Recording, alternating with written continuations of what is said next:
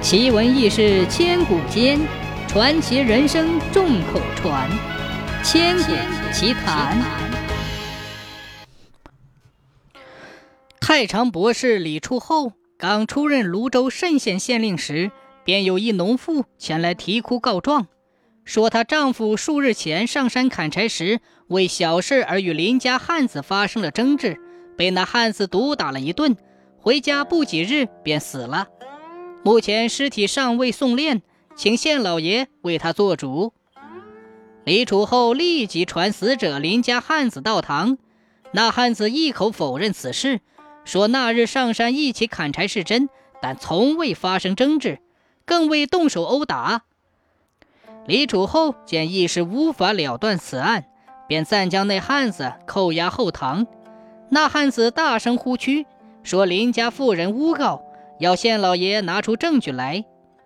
李楚后说：“本官绝对不会冤枉好人，暂且委屈你一下吧。待我调查之后，便会放你回去。”说完，带人前往死者家中验尸。到了死者家中，只见全家披麻戴孝，啼哭不已，灵堂内凄凉万分。李楚后立即派人揭开死者身上的白布，解开衣裤进行验伤。奇怪的是，尸身上居然无一处伤痕。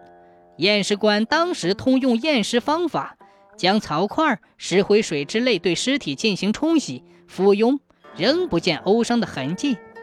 李楚后心想：难道妇人果真是诬告不成？便将农妇带回衙门审问。农妇悲悲切切说来说去，还是状子上的那几句话。李楚后对农妇说：“你告林家汉子将你丈夫殴打致死，并无证据，本官难以了断。你去吧，念你丧夫子幼，不追究你诬告之罪。”农妇嚎啕大哭而去。李楚后正想离堂，有一位退职的老书吏求见，说道：“我知道有一种验尸伤的办法，十分有效。有些尸伤由于凶手作案巧妙。”的确难检验，你只需要用蚩尤伞在中午阳光下张开复照，以水浇湿，伤痕就会出现。